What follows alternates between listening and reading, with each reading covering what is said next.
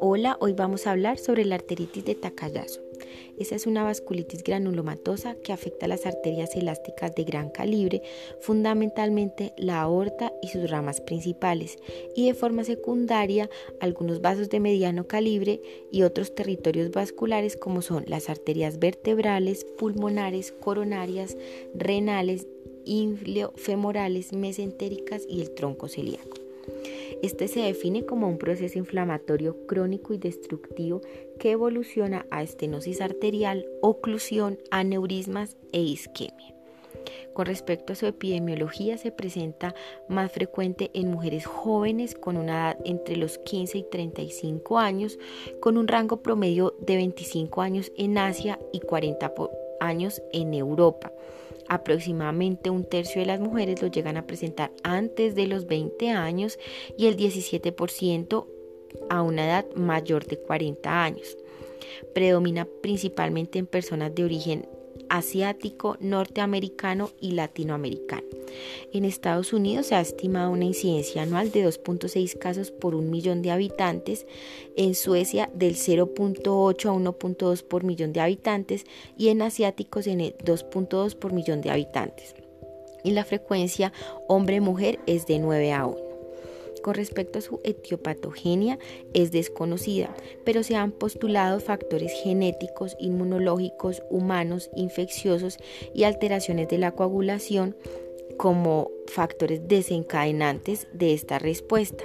Se ha descrito asociaciones con antígenos de histocompatibilidad, dentro de los que principalmente se han descrito es el HLA-A31, el HLA-B52, el HLA-B39 y el HLA-DR2. Sin embargo, datos más recientes han descrito la posible participación de un epítope localizado en la región de la unión a la molécula de HLA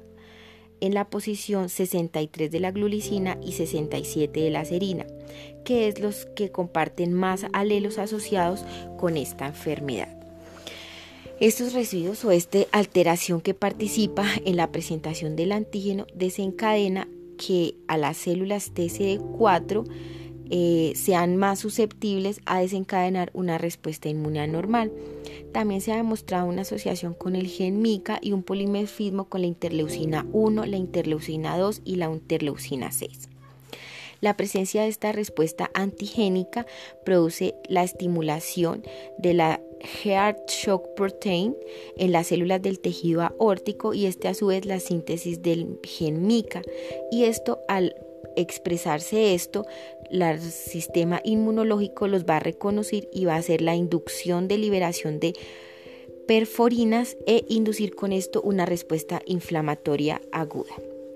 Dentro de las distribuciones de las lesiones vasculares, las arterias que más comúnmente afectadas son la aorta y sus ramas principales, sobre todo los vasos supraórticos, dentro de las que tenemos la subclavia con una proporción de un 65 al 85%, las carótidas comunes entre un 45 al 70%, el tronco brachiocefálico y vasos un poco de menor calibre, encontramos en orden decreciente de acuerdo a su frecuencia las arterias renales de un 35 a un 70%, las arterias pulmonares de un 20 a un 50%,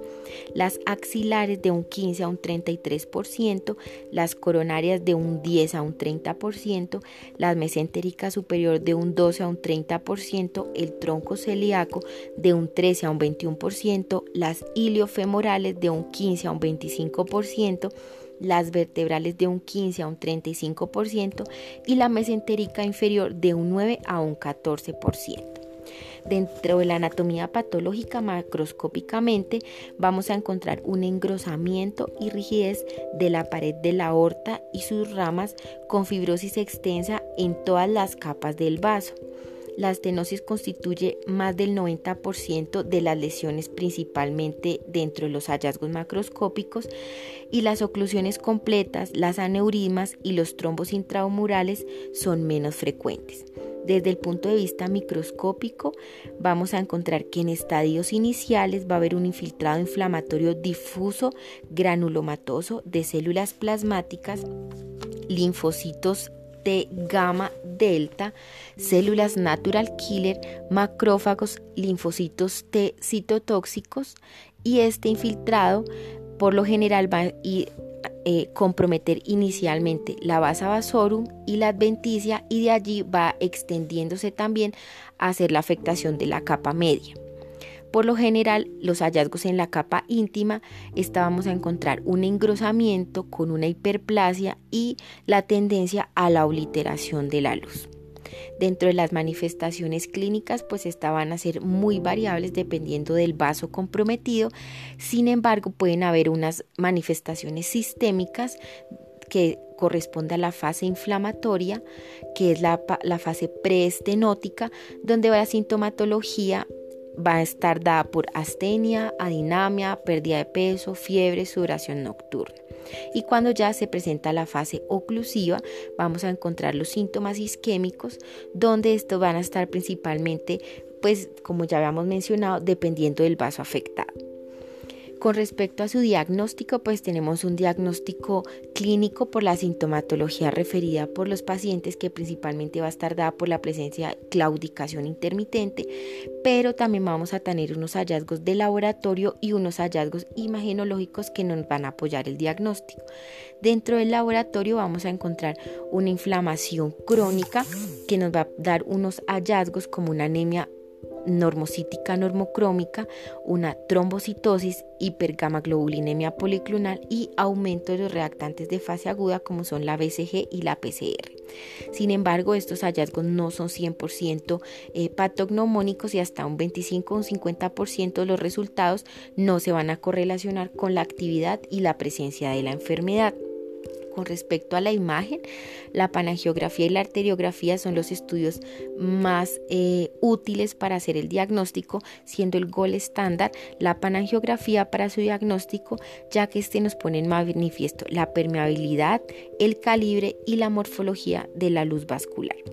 También se ha descrito la realización de la biopsia, que nos permite hallar los hallazgos inflamatorios descritos anteriormente. Sin embargo, este solo suele hacerse en casos excepcionales y obviamente va ligado a la experticia de la persona para poder hacer la realización de la biopsia.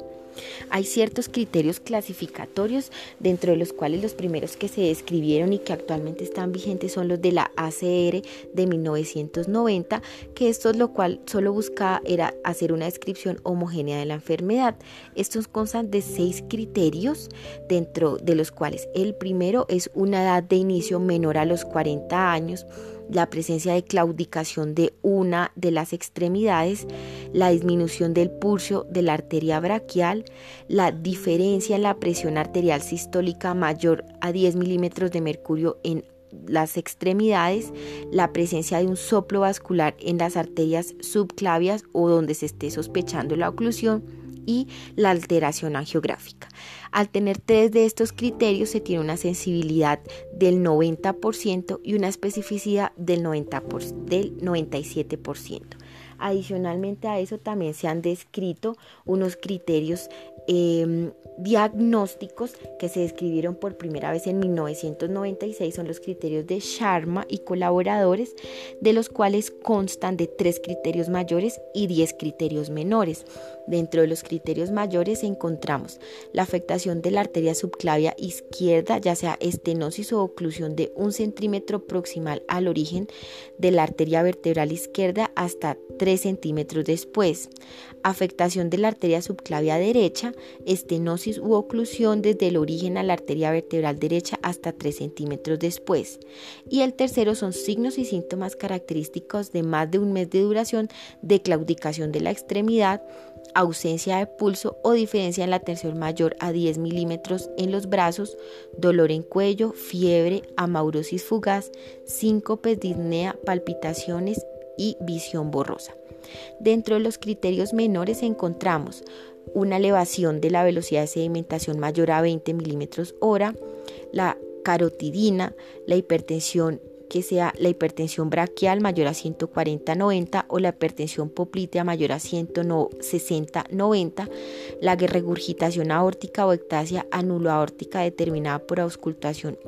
o ecocardiograma o arteriografía, lesión de la arteria pulmonar o de sus ramas determinada angiográficamente o por gammagrafía, lesión de la arteria carótida primitiva con estenosis u oclusión de 5 centímetros, lesión del tronco innominado, estenosis u oclusión de su tercio distal, lesión de la arteria aórtica torácica descendente, lesión de la aorta abdominal y lesión de la arteria coronaria diagnosticada por arteriografía. Sin embargo, en el 2010 se sacaron unos nuevos criterios por la EULAR. Sin embargo, estos criterios han sido enfocados más a las formas infantiles. Adicionalmente a eso, hay otros criterios para evaluar la actividad. Estos criterios se han usado dado que lo ideal es hacerle un seguimiento por biopsia, pero dada la imposibilidad para hacer la monitorización de la actividad, se han hecho estos criterios para hacer una valoración integral haciendo uso de los datos clínicos, de la analítica sanguínea y de las pruebas de imagen.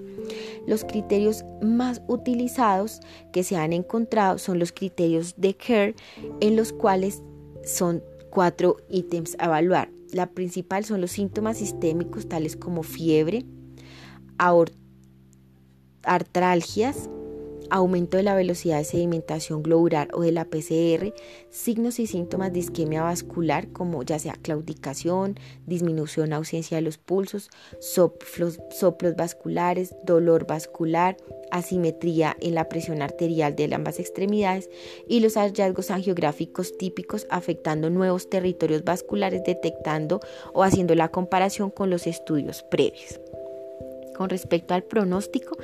pues los pacientes que tienen una pauta terapéutica adecuada alcanzan a tener un 93% de remisión.